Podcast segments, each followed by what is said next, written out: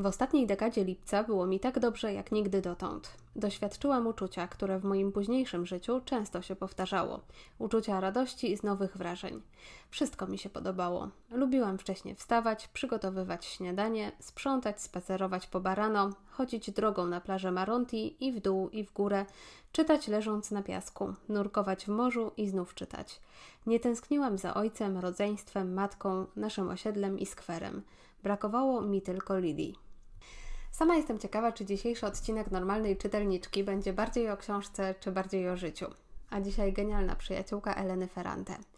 To powieść, o której słyszałam od dawna, ale cały czas zwlekałam z jej przeczytaniem, bo mam trochę tak, że jak coś jest długo na liście bestsellerów, to podchodzę z nieufnością. Ale w maju były urodziny mojej przyjaciółki Anety i tradycja nakazuje, że kupujemy sobie książkę i to książkę, która właśnie w jakiś sposób nawiązuje do przyjaźni. E, I przypomniałam sobie o genialnej przyjaciółce. A jak już kupiłam Anecie, to głupio było samej nie przeczytać. Nie czytałam jej od maja, ale trochę mi zajęła bo to nie jest powieść y, taka, która pochłania, która y, sprawia, że nie można się doczekać, co jest na następnej stronie, taka, od której nie można się oderwać. Zdecydowanie bardziej chyba niż e, świat przedstawiony, istotny jest tutaj klimat, bo atmosfera książki przywołuje nasze własne wspomnienia. Genialna przyjaciółka to opowieść, jak nie trudno się domyślić, o przyjaźni. Dwie dziewczynki dorastają w jednej dzielnicy, trochę między nimi jest rywalizacji, ale chyba jednak przede wszystkim podziw wzajemny. Jedna okazuje to bardziej, druga mniej. Fascynacja, no i przede wszystkim niewytłumaczalna, trudna do zdefiniowania więź. Coś takiego, że po prostu wiedzą, że są sobie najbliższe. I właśnie to chyba najbardziej w tej książce sprawdziło się dla mnie. W ogóle ten odcinek chciałabym zadedykować Anecie, z którą w tym roku obchodzimy 30-lecie naszej przyjaźni. To jest jedyna osoba, którą mogę nazwać przyjaciółką. Nie wiemy o sobie wszystkiego e, w naszym życiu. Miałyśmy takie okresy, że strasznie długo się nie widziałyśmy, a jednak przy sobie czujemy się jak łyse konie i żadna rozłąka, żadna przerwa w kontakcie nas od siebie nie oddala. Nasza historia nie jest chyba jakaś niezwykła. Poznałyśmy się przed blokiem. Dopiero co się wprowadziliśmy, przyjechaliśmy skądś z rodzicami. Aneta i jej młodszy brat wbiegali na taką górkę żwirku koło śmietnika. I moja mama powiedziała: Zobacz, dziewczynka w Twoim wieku, podejdź i zapytaj, jak ma na imię. I od tego czasu wbiegałyśmy razem na niejedną górkę. Akcja genialnej przyjaciółki Eleny Ferrante nie jest, jak już wspomniałam, najmocniejszą stroną tej książki, ale na pewno przywołuje wspomnienia. Czytając, myślałam o tym, jak chodziłam do Anety po szkole, jak siadałyśmy na balkonie, brałyśmy mleko w proszku i na tym drugim piętrze, z którego był widok na łąki, jadłyśmy to mleko w proszku. Albo jak robiłyśmy widoczki. E, nie wiem, czy pamiętacie, to było tak, że się zakopywało kwiatek, a na tym kwiatku kładło kawałek szkła, potem przykrywało ziemią, a po chwili znowu e, odkopywało i za szkłem był e, taki, taki właśnie widoczek.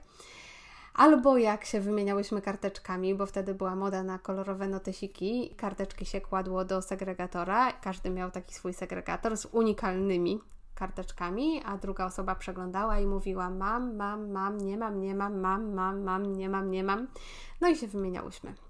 I my z Anetą to miałyśmy osobne segregatory, ale właściwie to, e, to było tak jak nasze wspólne.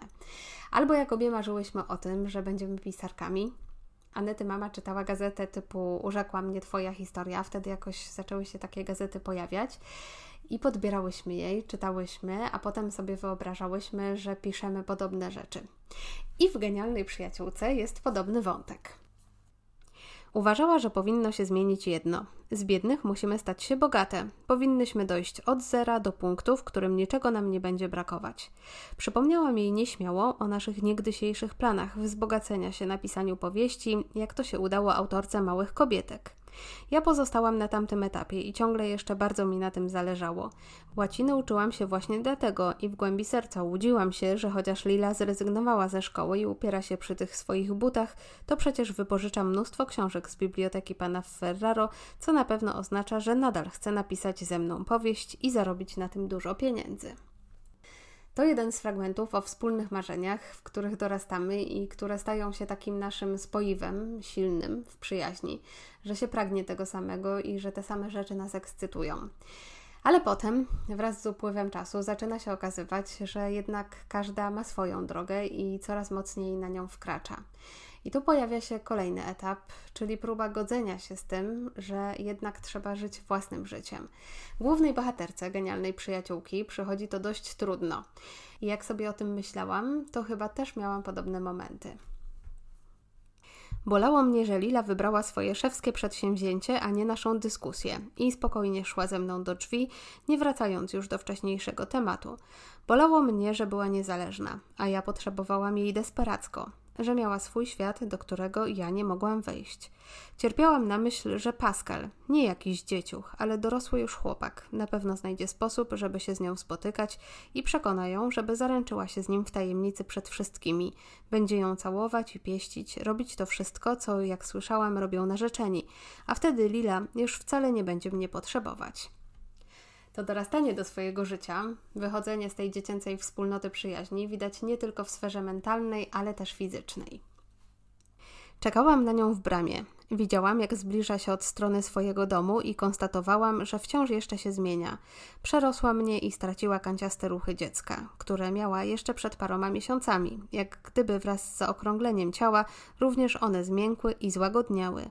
Cześć, cześć i od razu zaczynałyśmy rozmowę. Żegnałyśmy się na skrzyżowaniu. Aneta wyprowadziła się z bloku, w którym razem dorastałyśmy, gdy ja byłam w ósmej klasie, ona w siódmej. Widywałyśmy się w ferie i w wakacje, ale to nie były takie regularne wizyty, to nie było co roku.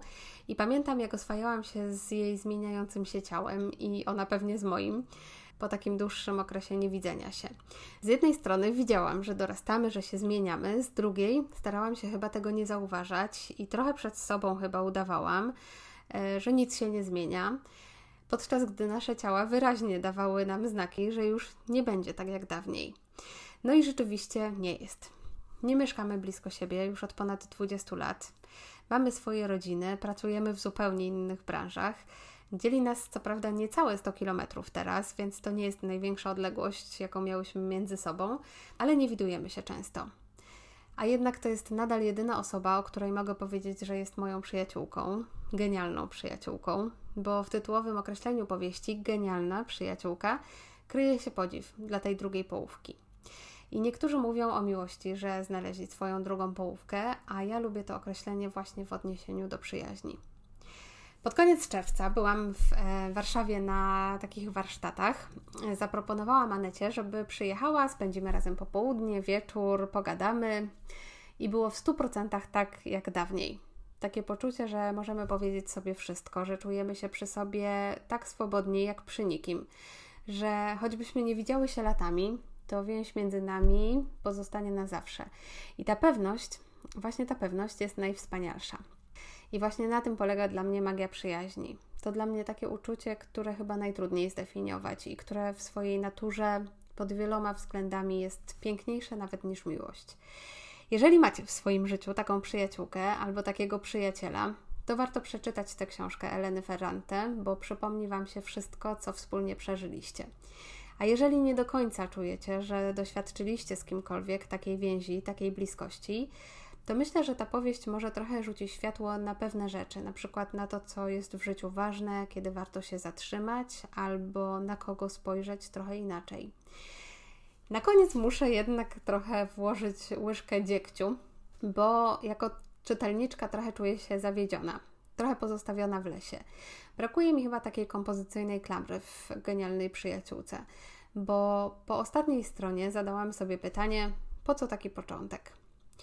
Ta powieść nie sprawiła, że stałam się fanką Eleny Ferrante, ale na pewno plus zabudowanie klimatu opowieści. Jeżeli szukacie na wakacje, zwłaszcza może czegoś, co właśnie pozwoli Wam tak zwolnić, trochę e, sobie przeanalizować to, co do tej pory było fajnego w Waszym życiu, to ta książka na pewno jest dobrym wyzwalaczem. Jestem ciekawa, co Wy sądzicie po przeczytaniu. Jeżeli będziecie chcieli się podzielić, to piszcie na normalna czytelniczka gmail.com. A w kolejnym odcinku zmienimy gatunek, będzie o wywiadach.